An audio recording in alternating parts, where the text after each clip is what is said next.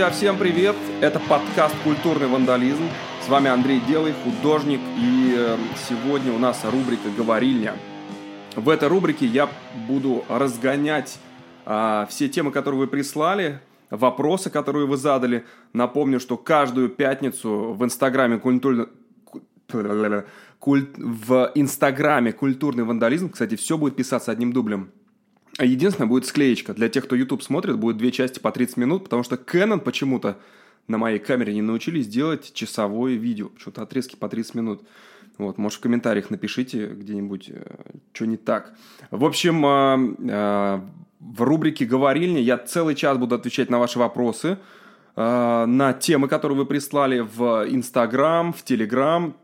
Вот, хотел напомнить, что каждую пятницу я задаю вопросик в сторис, и вы мне накидываете разные вопросы и, собственно, темы.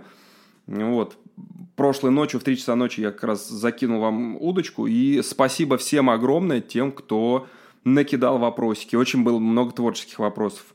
Но я выбрал не все, а, а только те, которые очень интересные и актуальны, поэтому погнали. Так, вот первый вопрос, вот мне он очень понравился. Привет, какие эмоции, а, по твоему мнению, самые губительные для творчества? А, раньше бы, лет, не знаю, может быть, 10 назад, я бы мог сказать, что самые губительные – это уныние, ну, там, не знаю, депрессия, в кавычках. Понятно, что это какая-то болезнь, э, у нее есть определенная симптоматика и так далее. Сейчас все стали очень прошаренные с интернетом, там, с Википедией и так далее – Поэтому обязательно все там друг друга поправляют, что вот, у тебя не депрессия. Так вот, 10 эм, лет назад я бы сказал, что вот какая-то уныние, вот эта вот апатия, она как-то очень губительна. Но сегодня уже, оглядываясь на свой такой небольшой, ну, как бы увесистый опыт, я, я понимаю, что для творчества на самом деле э, любая эмоция – это, по сути, ну, любой опыт, как бы пережитый это, по сути, материал для работы. То есть эм, настоящие профессионалы, на мой взгляд, я могу ошибаться, у всех, конечно, методика разная, но большинство профессионалов, они прям э, становятся такими охотниками на э, вот эти вот эмоции, переживания, на вот новый-новый опыт ну, иногда, конечно, старый. То есть кто-то гоняется за конкретной какой-нибудь депрессией или еще за каким-то настроением. Вот, у кого-то прет только когда ему прям очень хорошо, когда все идеально, никто не болеет и так далее. Вот, а у кого-то, ну, я без, конкре... без конкретики, потому что на самом деле у каждого своя методика.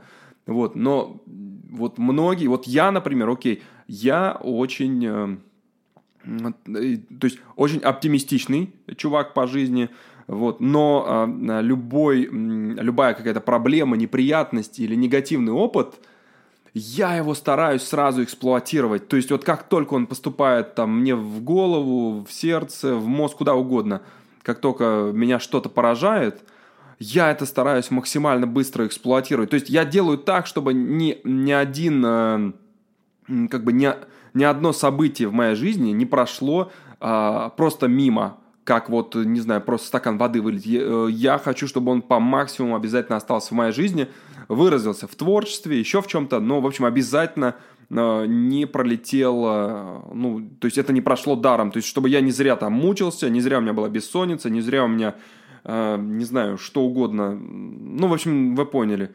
Вот, поэтому вот сегодня я хочу сказать, что как бы каких-то губительных для творчества эмоций, на мой взгляд, все-таки нет. Если даже так подумать, но... Не, мне кажется, нет. Это был вопрос от Ани из Телеграм. Окей, окей, сейчас я... Я прям в прямом эфире. Сейчас. Ну, не в прямом, а секунду. И был следующий вопрос. Так, ну следующий вопрос, не знаю, такой абстрактный, это уже из Инстаграм. Э, когда уже пойдет белая полоса? Вот, кстати, я, я считаю, что, ну, я искренне убежден, многие вот друзья у меня и знакомые, секунду, отхлебну чайку. Кстати, те, кто смотрит видео-подкаст, Привет, вы видели даже какого цвета у меня кружка. Те, кто слушает аудиоподкаст, я чуть позже расскажу, где все вообще эти подкасты будут публиковаться, чтобы вы могли везде подписаться и слушать, где вам удобно. Вот многие друзья меня как-то за это, ну, порицают, что ли, за какие-то розовые очки, еще за что-то. Но вот я на самом деле искренне считаю, я, может, ошибаюсь. То есть, может, я какой-то дурачок.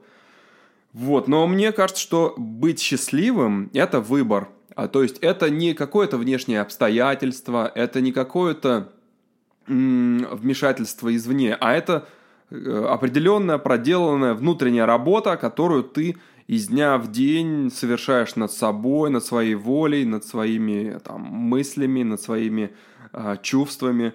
И вот эта череда всего-всего-всего делает тебя несчастным. И в этом смысле, ну, если ты хочешь этого. Вот. И в этом смысле, вот когда уже пойдет белая полоса, вот если отвечать на этот вопрос, то, то тут как бы все в твоих руках. Потому что есть люди, а, я как бы ни в коем случае не хочу никого обидеть, но есть люди, у которых там ограничена подвижность, у кого, может быть, нет э, там какой-то конечности, еще что-то. Нет, это, ну, типа, для меня это не ущербные люди, для меня это абсолютно нормальные люди, точно такие же, как, ну, вообще все. То есть они, для меня, они абсолютно нормальные. Так вот, а, для тех, у кого есть две руки и две ноги, многие смотрят на как бы вот на людей с такой вот ограниченной, воз, ограниченными возможностями, хотя я так не считаю, а, смотрят как, как будто на что-то плохое. Так вот, даже такие люди, ну не даже, блин, это неправильно так говорить, но в общем, э, вот такие люди, они все равно способны чувствовать себя счастливыми и э, я, конечно, я не со всеми, у меня нету знакомых с какими-то ограничениями, вот, но все, кого я, не знаю, мог наблюдать в публичной какой-то вот среде, я заметил, что они также, то есть они, они могут быть и несчастны, и могут быть счастливыми, но в итоге, то есть как бы ты человеку говоришь, что вот смотри, ты можешь быть, может быть, ладно, окей, может быть, это неправильный пример, а если мы возьмем пример э, человека с достатком, ну, типа, с очень маленькой зарплатой в регионе и с человеком, там, имеющим средний достаток э, в Москве. Так вот, мне в тот же самый культурный вандализм писал чувак, который говорит, что, слушай, вот я получаю там двадцатку или там пятнашку, у меня там семья, у меня свой дом, и как бы нам хватает. И, э, и вот кто он? То есть вот я, я вот для себя понял, что на самом деле, то есть он он счастлив, то есть ему достаточно. То есть богат на самом деле получается не тот, кто, ну это очевидно, богат не тот, кто эм, у кого больше, а тот, кому достаточно на самом деле. То есть понятно, что это такая достаточно абстрактная мера с этими деньгами, там еще с чем-то, но э, в итоге, если вернуться обратно к этому вопросу, когда уже пойдет белая полоса, вот я еще раз повторюсь, что я вот убежден и я реально считаю, что а, счастье, там белая или черная полоса. Тут понятно, что это как бы некий, ну, синоним или вот какая-то вот э, намек на счастье, ну, белая полоса.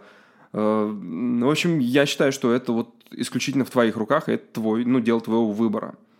Так, третий вопрос, тоже из Инстаграм, тоже из Stories.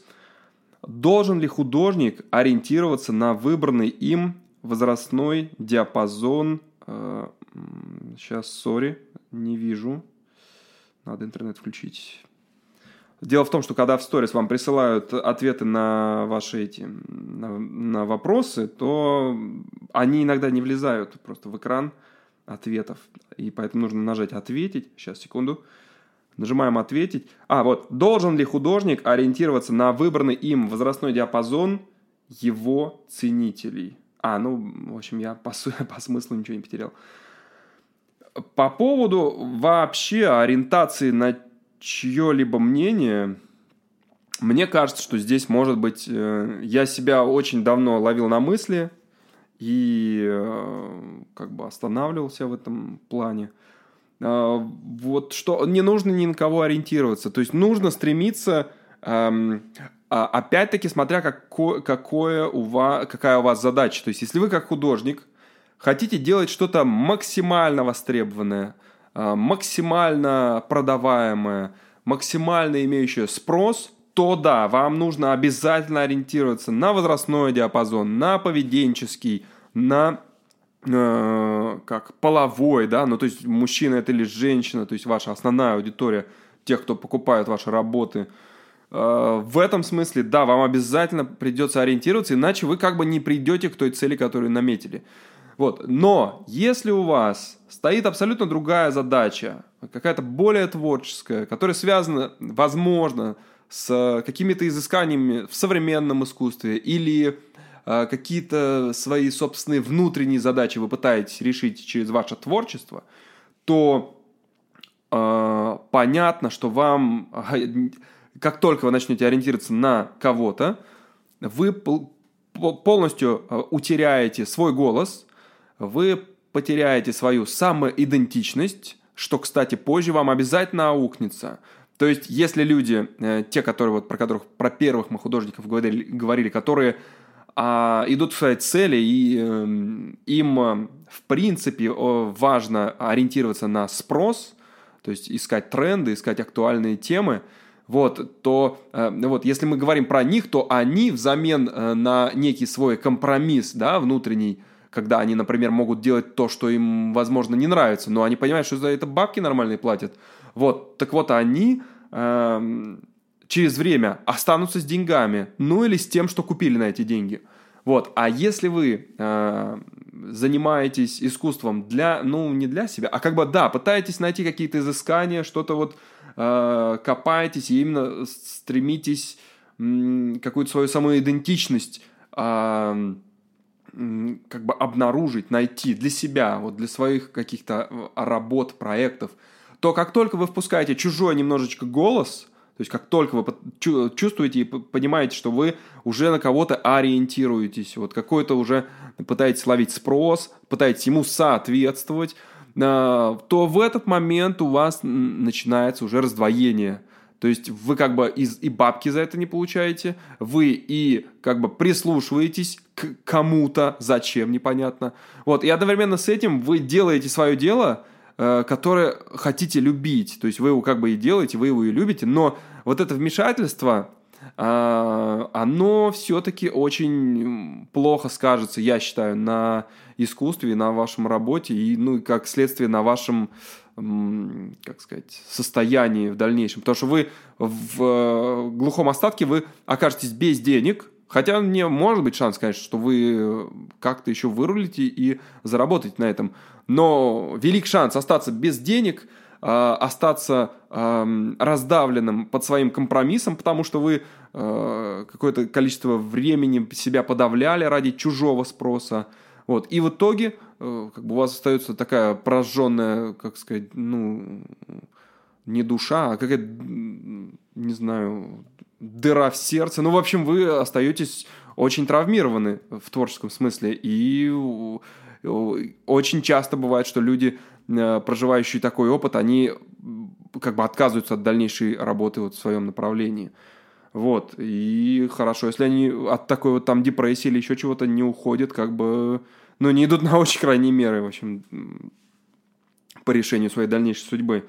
Вот, поэтому мое мнение, должен ли художник ориентироваться или не должен на там возрастной какой-то диапазон, это зависит вот от его задачи. Вот э, два типа задач мы с вами сейчас вот проговорили. Первая задача – это когда ты действительно ориентируешься только, только на бабки и только на какой-то спрос – в этом нет ничего плохого, кстати. Вот если вы слышите от меня, что я говорю бабки, бабки, ну то есть деньги, деньги тоже надо уважать. Это платный труд, э, э, который, в котором вы конвертируете свое время, свой опыт. Это нормально. Я не обесцениваю этот, этот, этот вариант.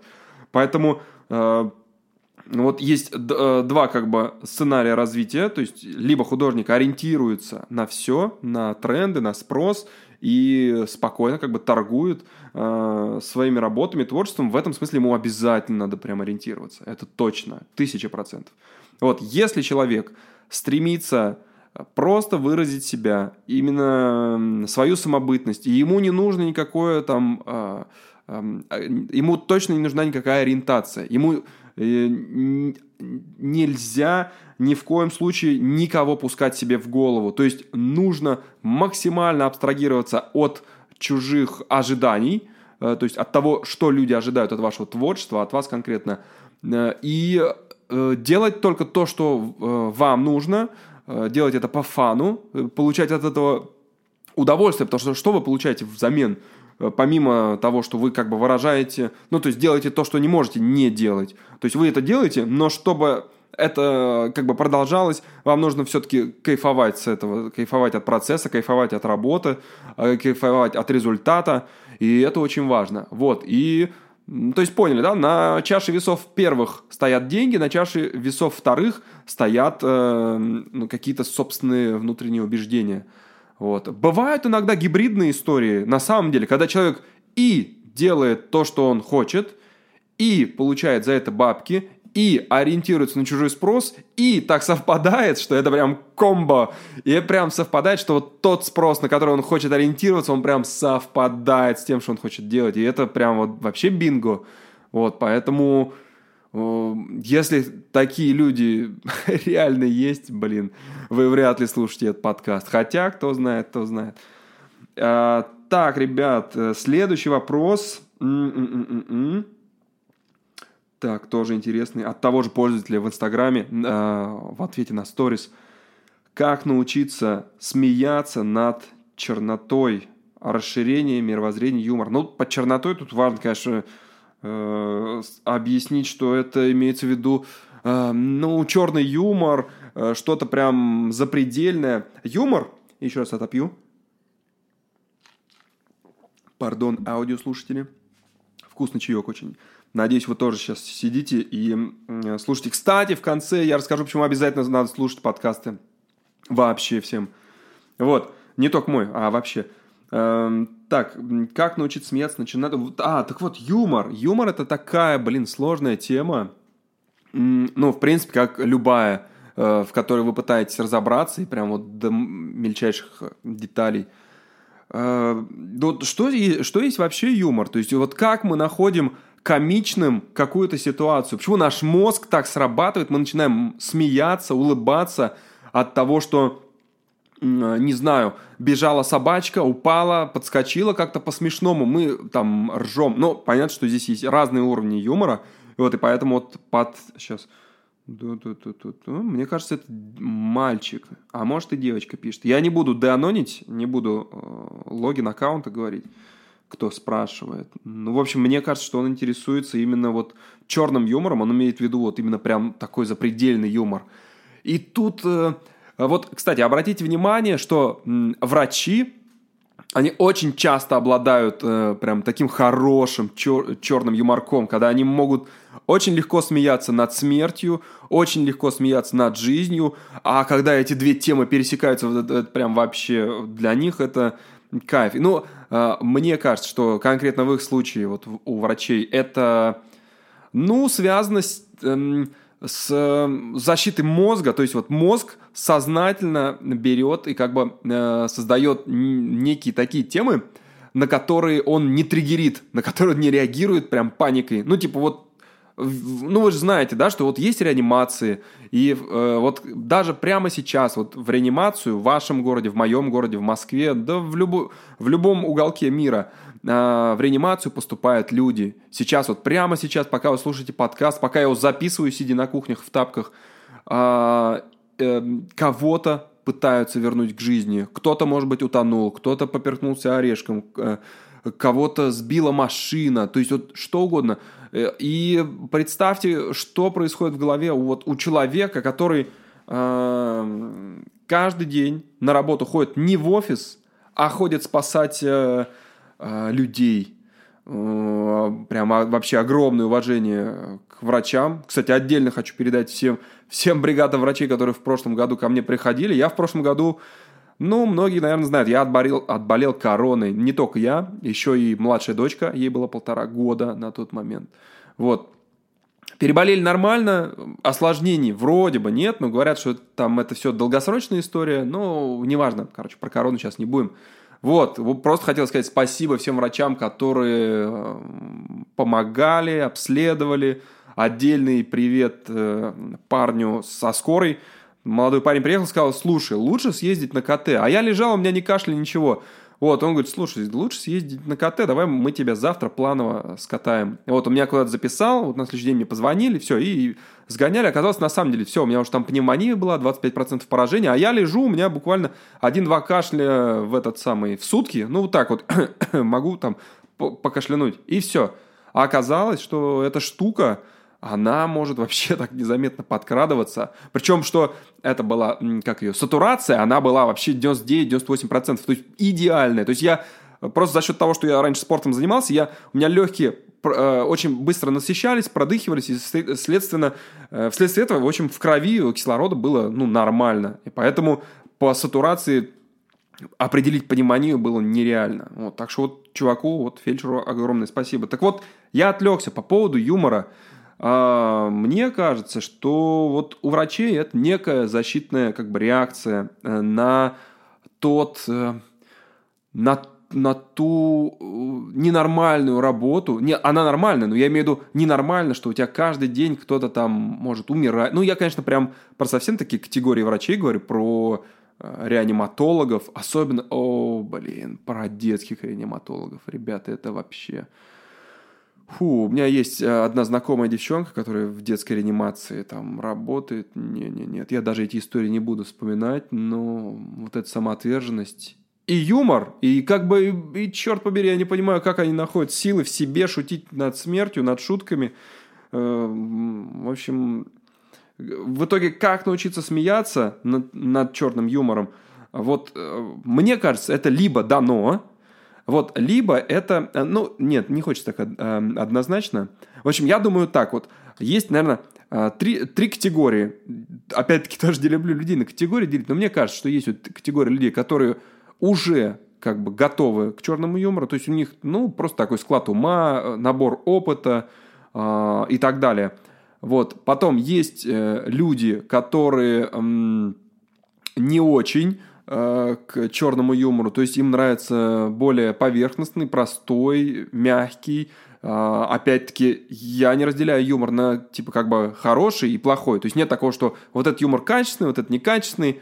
Вот, нет, есть черный юмор, есть менее черный юмор, я даже как не знаю, белый юмор, как его назвать. В общем, ну есть, ну, как бы обычный нормальный юмор, там анекдот какие-нибудь, еще что-то, комедий клаб какой-нибудь.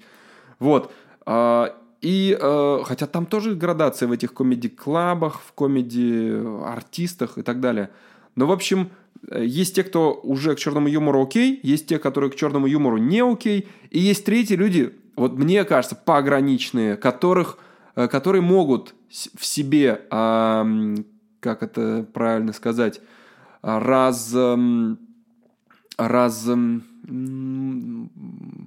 в общем, развить это чувство юмора. То есть, э, если у вас вдруг появился партнер, парень или девушка, неважно, и у него черный юмор, у вас обычный, и вы как бы сошлись по каким-то параметрам, э, я заметил, что через какое-то время юмор выравнивается. Причем э, очень, что удивительно, что он выравнивается не в сторону как бы лайтового юмора, а наоборот, почти всегда происходит погружение. То есть вот человек, который как бы на поверхностном и на легком юморе таком э, вот э, был, э, начинает встречаться с партнером, у которого черный юмор, и вот он тоже уходит, погружается как бы в черный юмор. Ну, как бы не то чтобы погружается, но он его начинает прям понимать, потому что он вживается с этим человеком в этот опыт, и как бы ему окей. Вот, поэтому я думаю, э, развидеть, э, развидеть, научиться можно просто с, ну, с неким опытом и как бы целью. Ой, слушайте, я, по-моему, запись... Сори, я сейчас отвлекся. Я сейчас ждал, пока у меня на, на камере выключится видео, потому что 25 минут прошло. Обычно после 25 минут заканчивалось. А, вот, это мы обсудили сейчас юмор Э, так, так, так. Э, сейчас. Как... А, это от того же человека. Э, тоже хороший вопрос. Но я не буду ругаться матом на подкасте и не буду...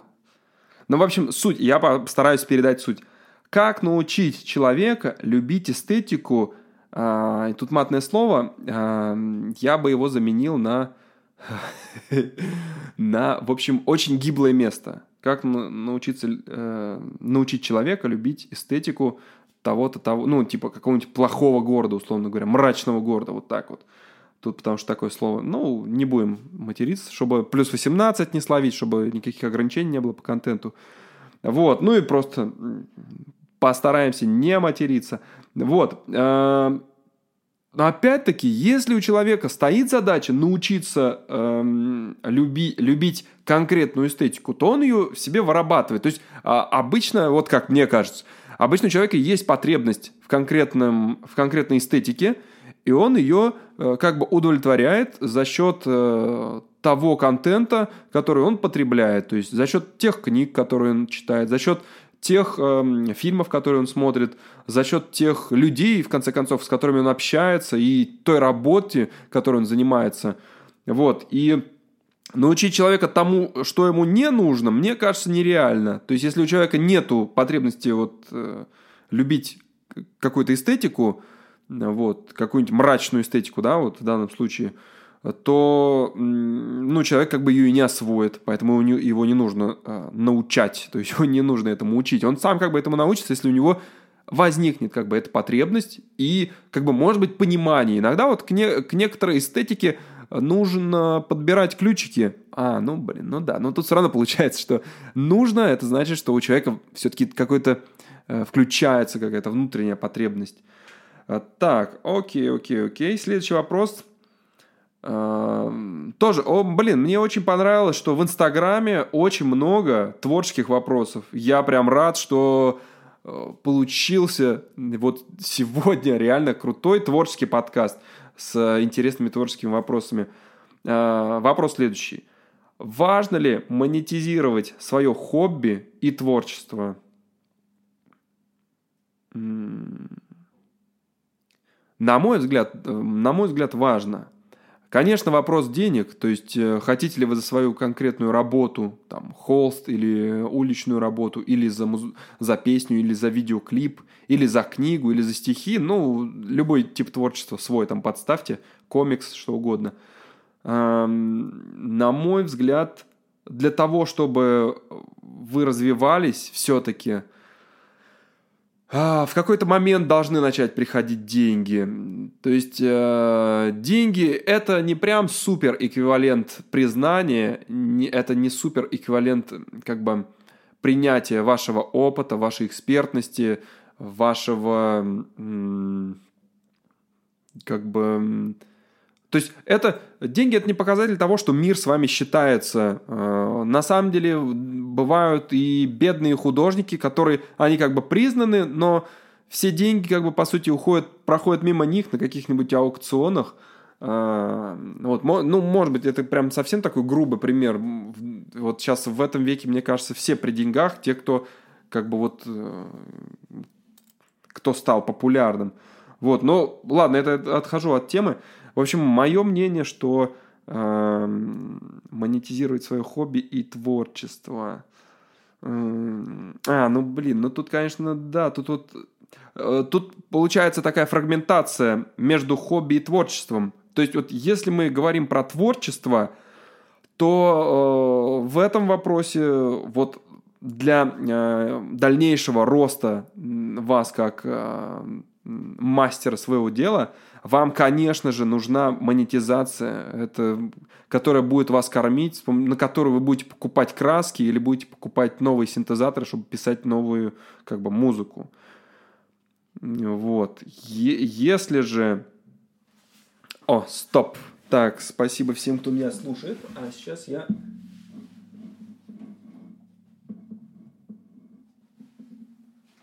Оп, я снова здесь а, просто перезапустил. Все, я понял. Камера пишет по 30 минут подряд. Это для Ютуба. Привет, Ютуб. Вот. А, в общем, если мы говорим про творчество, то вот опять же я сказал уже, что тут очень важно, чтобы вам приходила обратка, обратная связь. Вот если мы говорим про хобби, ну, например, если вы ходите там, в спортивный зал, тренируетесь, если вы ходите, играете в теннис, а, если вы ходите ну, что угодно, неважно. В общем, а, там, где вы занима... Э, там, где вы даете своим мозгам а, как бы отдыхать и ну и, естественно, вы к этому относитесь как к хобби, то там возвратка не нужна. То есть там вам не нужны абсолютно деньги, и это может оставаться для вас хобби. Но такое бывает, что хобби, например, трансформируется в какое-то дело, которое приносит вам деньги, и оно становится... Иногда я заметил, что у людей э, портится отношение с хобби, как только они э, начинают получать от него деньги. Секунду. Ой, какой вкусный чай. В общем, как только вы начинаете получать деньги от вашего хобби, у вас немножко уходит какой-то романтизм, появляется цинизм, вы уже начинаете думать, а как бы больше, и начинается поток. Блин, как только начинается поток, э, э, иногда теряется качество, иногда теряется, не всегда, но иногда теряется действительно качество и, и, и чувства притупляются к этому хобби, потому что оно уже стало не хобби, собственно, отделом. То есть, когда это было некое хобби, это была ваша некая изюминка, некий ваш эм, потайная комната, куда вы можете спокойно уйти и, э, не знаю, утилизировать какой-то стресс или, может быть, еще что-то сделать, но э, для вас это было действительно какой-то, ну, некой небольшой опорой. Вот, как только эта опора становится, вы ее раз выставляете всему миру и говорите, с сегодняшнего дня я зарабатываю на этом бабки. Вот с этого момента, сори, но как бы получается, что ваше творчество уже перестает быть твор- творчеством, и оно уже начинает э, становиться делом, бизнесом, чем угодно, но не хобби. Вот, поэтому, когда такая трансформация происходит, то тут уже как бы хобби мы маркируем уже не как хобби, а уже как там творчество или еще что-то. Вот, отличный вопрос, супер. Так, та-та-та-та-та. Еще один вопрос уже от э, нового, от девочки, вот. Ее зовут Надя, не буду говорить. Так, так, так. Есть ли жизнь после смерти? Оу, мне кажется, ну, если спрашивать меня, мое мнение, что э, жизни после, после смерти вообще нет. Я чуть даже потише буду говорить. Вот мое мнение, что... Ну, это опять-таки, это всего лишь мое мнение. Э, я считаю, что жизнь закончится, а, начнется просто темнота для нас, для нашего тела, для нашего сознания. Вот. Но жизнь продолжится, а, наша жизнь в глазах других людей, в воспоминаниях других людей, а, в тех делах, которые мы делали, продолжится в памяти близких, продолжится, возможно, где-то в просторах интернета или еще где-либо. Ну, вот. Если вы там оставили много песен после себя, они тоже будут продолжать звучать. Если вы оставили много фильмов после себя, они также будут э, долгое время пересматриваться людьми и через много-много поколений может оказаться, что вы живы благодаря тому, что кто-то о вас помнит. Но это не та жизнь, про которую как бы вы имеете в виду, насколько я понял. То есть это не та жизнь, которую Э, я в сознании буду как опыт, как эмоцию переживать спустя там 50-100 лет. Нет, скорее всего, для меня наступит полностью темнота, бесчувствие, без, ну, просто сознание погаснет, все, как телевизор выключить. Вот. Э, блин, у меня был очень крутой рассказ. Кстати, если вам интересно, в следующем подкасте могу его прочитать. Я его написал в этом, э, в на втором, по-моему, или на третьем курсе э, журфака, э, когда я ходил к Льву Николаевичу Анинскому. Кстати, его, его, к сожалению, нет сейчас уже в живых. Хотя этот человек очень интересный, он знал Бродского лично, он знал, ну, он много кого знал, вот, Лев Александрович Анинский, вот, он нас преподавал мастер-классы по эссеистике, по субботам и по воскресеньям мы приходили. И вот я для этого мастер-класса написал э, э, как раз э, небольшое эссе на две страницы про магнитофон. Ну, здесь магнитофон это как некий образ как бы жизни, которая проигралось. Ну, окей, ладно, я потом вам рас, э, прочитаю, если, если вдруг будет интересно. Вот. Поставьте лайки или напомните мне в комментах про вот это эссе. Оно очень прикольное, оно как раз про жизнь и смерть. Вот, оно мне нравится. Я его так, Льву, э, Льву Анинскому, так и не прочитал. Вот, вот это, конечно, печально.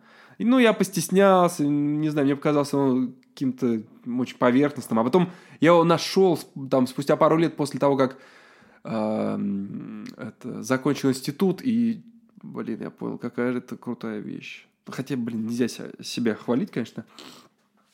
Так, ладно, возвращаемся. Э, есть ли жизнь после смерти? Вопрос. Ну, в общем, ну да, я, скорее всего, повторяюсь уже, я ответил, что, скорее всего, нет. Но я говорю для себя, а, потому что человечество, оно э, все время своего существования пытается понять, будет ли жизнь после смерти. Есть много религий. Да, важно, конечно, обозначить, что я атеист, прям все-таки прям убежден. Если я, ну, конечно, я оставляю какую-то э, долю, долю, долю, долю, долю прям какого-то процента на, на вероятность того, что Бог существует.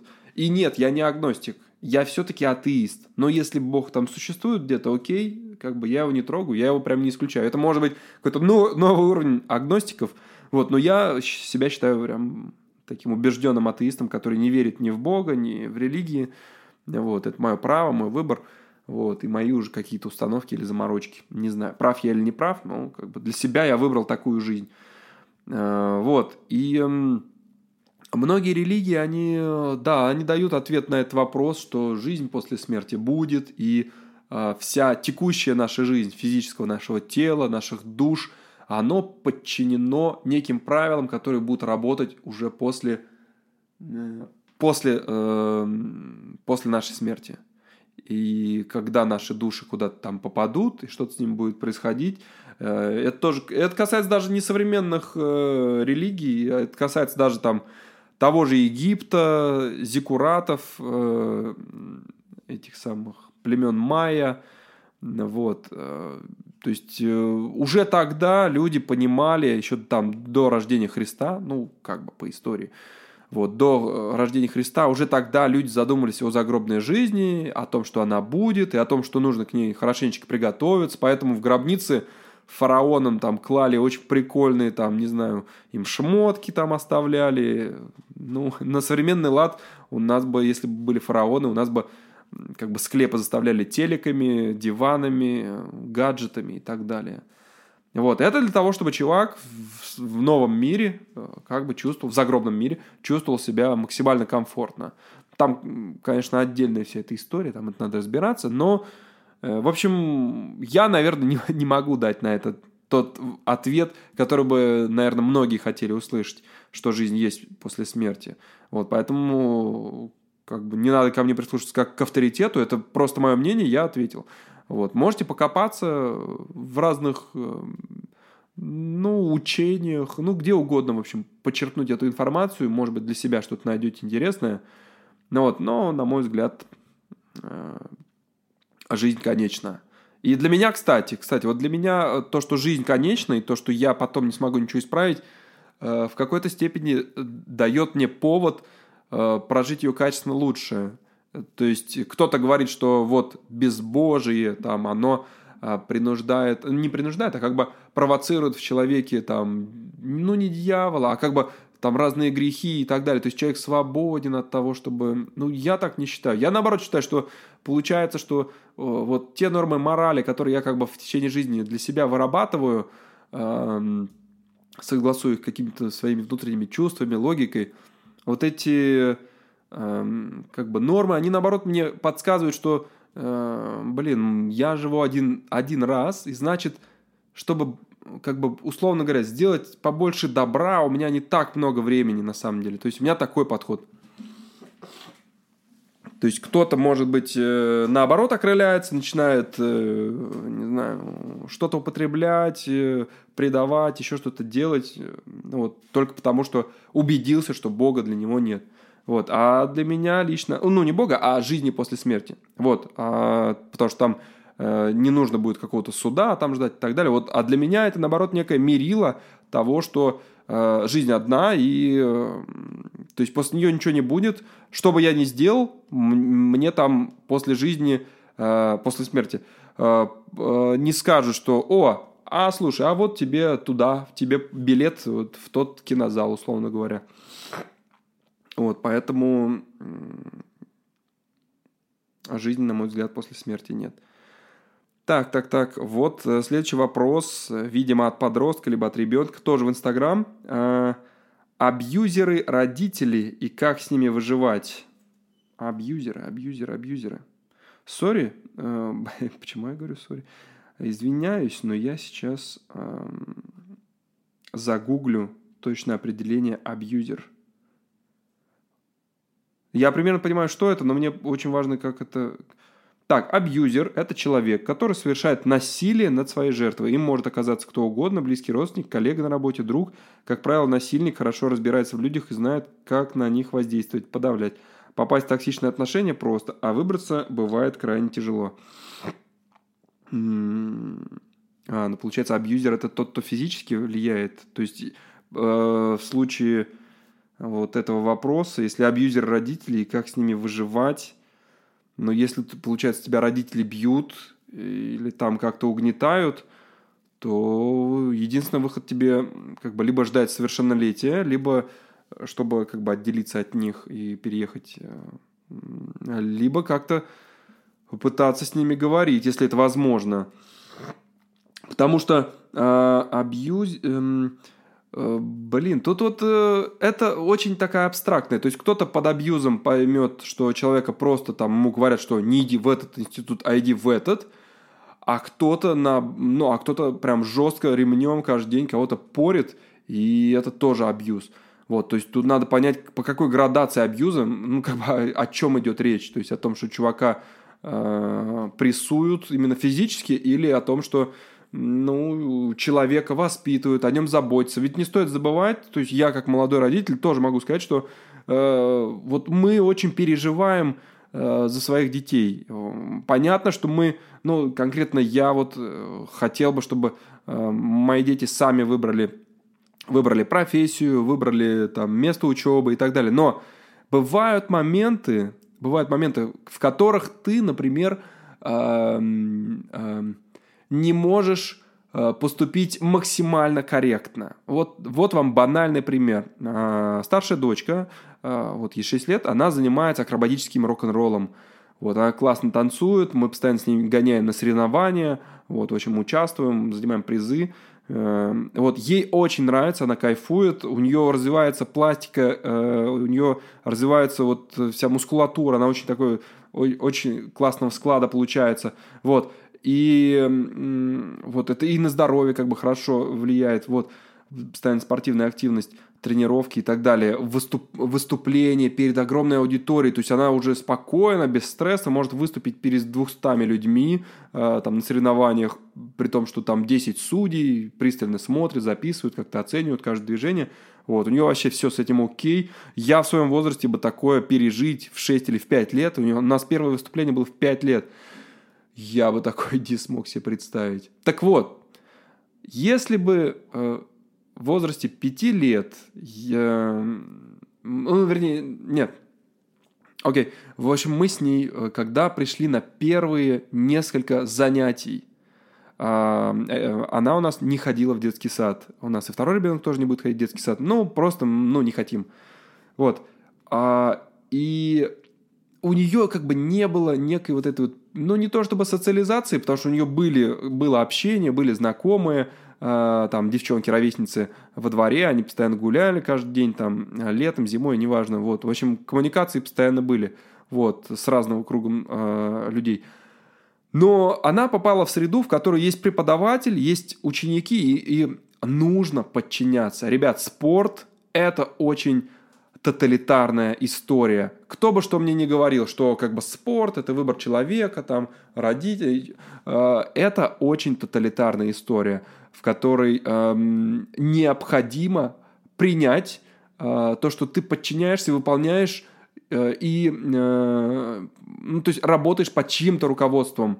Это ну, как бы э, не совсем может быть правильно прямо это тоталитарным называть, потому что здесь даже, конечно, это некий вопрос доверия, потому что есть вот а, какой-то мастер, учитель, а, у которого есть признание, у него есть опыт, и он его тебе передает. А, так вот, на первых нескольких занятиях, вот наша дочка, у меня, конечно, сердце разорвалось, как любого там папаши или там мамаши, вот, она плакала, ей было страшно, она не понимала, что делать, это было так грустно на нее смотреть. Вот, но мы понимали, мы понимали, что нужно проделать эту небольшую работу. То есть это стресс, он неизбежный стресс. И в нашей жизни есть очень много неизбежных стрессов. Вот. Эм, и она прожил, пережила этот опыт и стала сильнее. И и я, э, я понял, что э, в те минуты слабости, когда я хотел как бы все бросить и как бы ее просто забрать и сказать, нет, мы не будем ходить на эти занятия, нам это неинтересно, она плачет, ей страшно, ей скучно, ей непонятно и так далее. Я бы проявил глупость, это я сейчас понимаю. На тот момент, конечно, для меня было единственным правильным решением как бы забрать и сказать, окей, сори, мы не будем как бы оплачивать следующий месяц, мы как бы поехали. Вот, все. Вот, но мы как бы приняли вот волевое решение пройти некий дедлайн, ну, протренироваться целый месяц и посмотреть уже, что будет. И это было правильным решением. То есть, э, если бы мы на первых двух там занятиях сорвались, вот, то есть, э, что это, как это можно назвать? Это был абьюз в сторону нашей старшей дочки. Вот, э, потому что сейчас она благодарна, она с радостью идет на тренировки, и ждет соревнований, потому что она кайфует. Понятно, что у нее выработалась уже привычка и так далее. Вот, но вот в начале был вот это вот точка отрыва, точка отрыва, как бы попытки э, э, оторваться, как бы вот эту вот гравитацию преодолеть. Э, и да, она была стрессовой, поэтому, возвращаясь к вопросу, э, подписчик, ну, мне кажется, тоже непонятно, подписчик или подписчица, а абьюзеры родители и как с ними выжить. То есть тут вопрос вашего восприятия, когда вы со, со своей стороны... Я тоже помню какие-то свои детские воспоминания, когда меня мама или папа отругали, и, и я прям был готов свалить из дома. Хотя потом, спустя года, я думаю, блин, что там была за мелочь? Меня просто, по-моему, наказали, там поставили в угол. Все, в чем прикол. Но на тот момент для моего восприятия это был такой, э, мягко говоря, абьюз, что я думал, блин, они, они не правы, я прав. Все. Ну, вот, поэтому тут вот вопрос градации. Если там тебя конкретно бьют, э, подумать, что с этим можно сделать, как повлиять. Оба ли родители тебя бьют? Если только один, поговори с тем, который тебя не бьет, скажем, мама или папа, мне надо что-то сделать. Или там какой-то психологический абьюз происходит, прям сильный пресс каждый день там происходит, то надо поговорить, сказать, э, слушай, мам, по-моему, папа на меня сильно давит, и э, с этим надо что-то делать, потому что я хочу вот, вот эту профессию, или я хочу, например, там, тиктоки снимать, ну что угодно. Вот, поэтому как бы нужно всегда две стороны понять. Есть сторона родителей и есть сторона детей. А, то есть э, и всегда надо помнить, что, что дети, что родители, они всегда учатся. То есть э, я, как только стал родителем, я понял, что как родитель я учусь быть родителем. И то же самое с детьми. То есть э, любой ребенок учится быть ребенком. И этот опыт, он проходится совместно. У вас не получится подготовиться, вы не, у вас не получится пересмотреть все видео на ютубе про воспитание детей, не получится перечитать все книги по психологии, по детской психологии и сделать так, чтобы вы построили максимально там правильную жизнь там, для вашего ребенка. Нет такого общего универсального правила.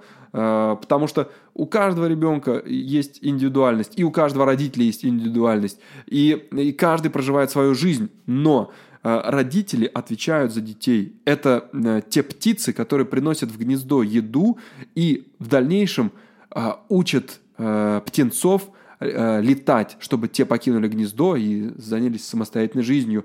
Поэтому не все, скорее всего, не все детям будет нравиться, в воспитании родителей. Потому что, блин, ну я как родитель вам говорю, ребят, мы тоже учимся быть папами и мамами. Нам тоже сложно. Мы тоже пытаемся взломать как бы вот эти правила игры мира. Мы тоже пытаемся понять, как вам лучше э, к этому миру адаптироваться, как вам, какую лучше профессию, на наш взгляд, на ваш взгляд, вам лучше получить как вам лучше, ну, каким видом спорта заняться, в какую школу пойти, что одевать, какой гаджет вам купить, в конце концов, к первому классу и так далее. Будет ли он вам полезен, или вам посадит зрение к 10 годам. То есть вот, вот каждый день... Э, вам кажется, что э, родители ничего там не делают или там только работают, но сознательные родители, они проделают большой, прям титанический труд, чтобы довести ребенка от нуля дней, ну, вернее, от первого дня жизни, вот, до там 18-летия. И э, как бы, то есть, э, если вы столкнулись с абьюзом стороны там родителей, которые э, проявляются а, вот именно в каких-то там советах или в каком-то таком э, давлении с точки зрения там устном, то, наверное, в этом нет проблемы. Если есть насилие, то, блин, да, тут надо как бы уже думать, как решить эту проблему. То ли с одним из родителей, то ли с одним из э, преподавателей, может быть, в школе поговорить с учителем. Фу, что-то задержался на этой теме, но мне кажется, она важная. Так, та-та-та-та-та. Так, первый адекватный самостоятельный заработок, какой он может быть.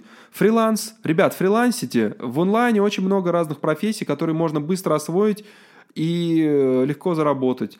А, дизайн, СММ, эм эм, программирование, конечно, посложнее, но э, курьерами работать, э, в интернет-магазинах, то есть не смотрите на как бы интеллектуальную составляющую труда. То есть если за это платят деньги, на первое время этого хватит. Потом вы уже себя развернете и творчески и так далее. Но для первых адекватных самостоятельных заработков подойдет вообще абсолютно все, до чего вы можете дотянуться. Берете, сделаете, нарабатываете опыт, получаете знакомства, и все, и шагаете дальше. Потому что с годами ваше мнение о жизни будет меняться, ваше мнение о профессиях будет меняться, и вы только в процессе поймете, куда, как двигаться. Вот. Но только не на берегу. Сидя на берегу, вы не научитесь плавать. Вот такая формула. Так, та-та-та-та.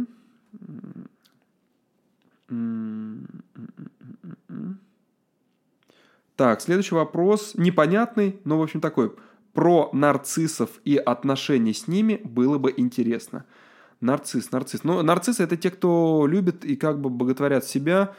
Ну, я не считаю, кстати, это за проблему. То есть, когда человек любит себя и когда человек уважает там свое дело, свой труд и так далее, мне кажется, это вполне нормально. Может быть, бывают, конечно, переборы, но в целом я даже и в переборах не вижу ничего плохого. Самое главное, чтобы это на качество общения там не влияло. То есть, когда, конечно, человек прям сильно надменный и говорит с вами свысока, э, ну, да, просто этот чувак недостоин вашего внимания, может быть. Потому что, хотя, с другой стороны, можно от него получить тоже интересный опыт. Неоднозначно. То есть, э, я встречал, в принципе, нарциссов, но... Ну, как-то они... Ну, я в основном их проходил мимо. Потому что, может быть, я сам какой-то амбициозный и так далее, но, э, в общем, я как-то долго... То ли, может, я не акцентирую на это внимание, и у меня в окружении есть парочка таких, то ли, то ли действительно их не так много в моем окружении. Так, так, так, так, так. С Инстаграмом все. Это те вопросы, которые мне сейчас понравились. Были еще вопросы, присланные до этого. Сейчас, сейчас, сейчас. Вот, интересный вопрос. Мы как раз э, с моим корешем из Канады, Лехой, недавно это обсуждали по, по WhatsApp. Э, что будет с инструментальной музыкой? Вот э, я искренне убежден, что прям тысяча процентов, что инструментальная музыка будет жить, там гитара, рок-н-ролл, вот эти все жанры, оно будет перерождаться, то есть обязательно, потому что даже если вот я смотрел интервью там Моргенштерна, вот даже он говорит, он признается, что на концертах мы не можем дать такой динамики от электронного звучания музыки, поэтому они обязательно используют живой звук, это живые гитары, это обязательно вот именно инструментал, барабаны реальные, то есть не синтетическая там бокс, вот, не клавиатура, вот, поэтому... Сейчас, секунду. А, окей, просто какой-то шум в ушах, не, не понял. Вот, э, Поэтому э, у инструменталки очень хорошие перспективы. Если вы думаете, э, если вы, например, хотите заниматься музыкой и думаете, какой бы жанр вам выбрать, то я бы на 5 лет вперед выбрал, ну, скорее всего, рок-н-ролл. Потому что, например, ну, не классический, а может быть какой-то новый, но как бы с элементами инструментала. Вот, мы уже сейчас видим некоторых музыкантов, которые вот могут просто с акустикой собирать целые э, стадионы. Вот, я не вспомню сейчас этого рыжего музыканта, но, в общем, Леха мне просто напоминал. Леха, кстати, привет, если слушаешь. Вот. И э, э, вот мы сейчас наблюдаем, ну, уже как бы некая стагнация пошла, но мы наблюдали перерождение жанра рэпа, то есть он там был, ну, такой со своими примесями современными и так далее, технологичными. Но в целом это было перерождение рэпа. Потом мы видим сейчас э, с подкастами перерождение радио. Э, то есть вы понимаете, да, к чему я клоню? То есть все, что в 20 веке как бы стремилось к устареванию, оно сейчас актуализируется. И э, с инструментами, э, музыкальными инструментами будет то же самое. Гитара, вокал, все это вернется, вся синтетика постепенно вымоется или произойдет некий симбиоз вот технологий и инструментов.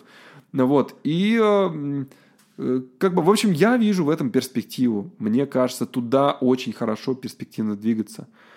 Вот. Так, следующий вопрос. Сколько денег нужно для счастья?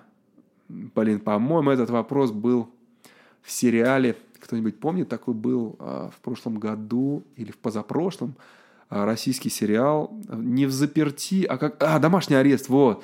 Все говорят, что вот, это наш сериал, поэтому говно. Ну, как бы, типа, ругают его.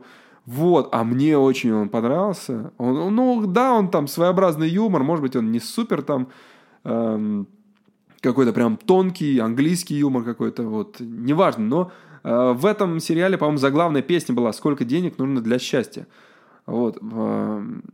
По-моему, мы в самом начале подкаста, когда говорили про деньги и вознаграждение за творчество, вот я уже говорил, что, скорее всего, богат не тот, у кого много, а тот, кому достаточно. И вот э, сколько денег нужно для счастья, вот то есть ровно столько денег, сколько вы сейчас получаете, вам достаточно для счастья. Потому что если вы Э, если вы несчастны от того количества денег, которые вы эм, как бы зарабатываете, то, видимо, вас все все равно устраивает, потому что иначе бы вы заработали больше. Если вы не можете заработать больше и испытываете от этого несчастья, то, скорее всего, опять-таки вы не слишком сильно изобретательны, и вас не так сильно бьет вот это желание, чтобы эти деньги найти и сделать себя типа счастливыми. Поэтому вот ровно столько, сколько денег у вас сейчас есть, вот ровно такое количество денег вас делает счастливыми. А вообще по себе я могу сказать, что количество денег на самом деле не влияет. Это несопоставимо. Это холодное с мягким как бы сопоставление. То есть количество денег, оно не так сильно влияет на Э, там, на то счастье, которое вы испытываете. И последний вопрос. Почему обязательно нужно слушать подкасты? Ребята, это очень важно. Э, так как мы сейчас э, живем в век многозадачности, очень важно каждую минуту проводить рационально и. Поэтому, когда я работаю, я слушаю разные подкасты. Куджи подкаст там на Ютубе, еще какие-то подкасты. Вот, я их открываю на Ютубе, Э, сворачиваю вкладку и все, и работаю в соседнем окне. То есть понятно, что не всю работу можно совместить с подкастами. То есть иногда нужна тишина, иногда нужна наоборот музыка. Вот. Но в целом подкасты, они очень помогают тренировать ваш мозг. Вы многозадачно э, учитесь впитывать и слова, и фразы, и формулировки, и это помогает вам как бы э, становится неким источником э, регулярных идей. Вы прям можете можете целые фонды идей создавать у себя в заметках, вот чисто э, ежедневно слушая подкасты. А, ладно, ребята, спасибо, что дослушали до конца. Это был «Культурный вандализм», э, подкаст, который вы можете услышать на Яндекс Музыке, ВКонтакте, э, в Кастбоксе, в iTunes, в Google подкастах. Подписывайтесь везде, где хотите. Подписывайтесь на YouTube, если вам нравится смотреть картинку, пусть и скучную. Вы можете всегда свернуть вкладку и слушать меня так – вот, в общем, с вами был Андрей Делый. Всех обнимаю. Спасибо еще раз за вопросы. Все, всем пока.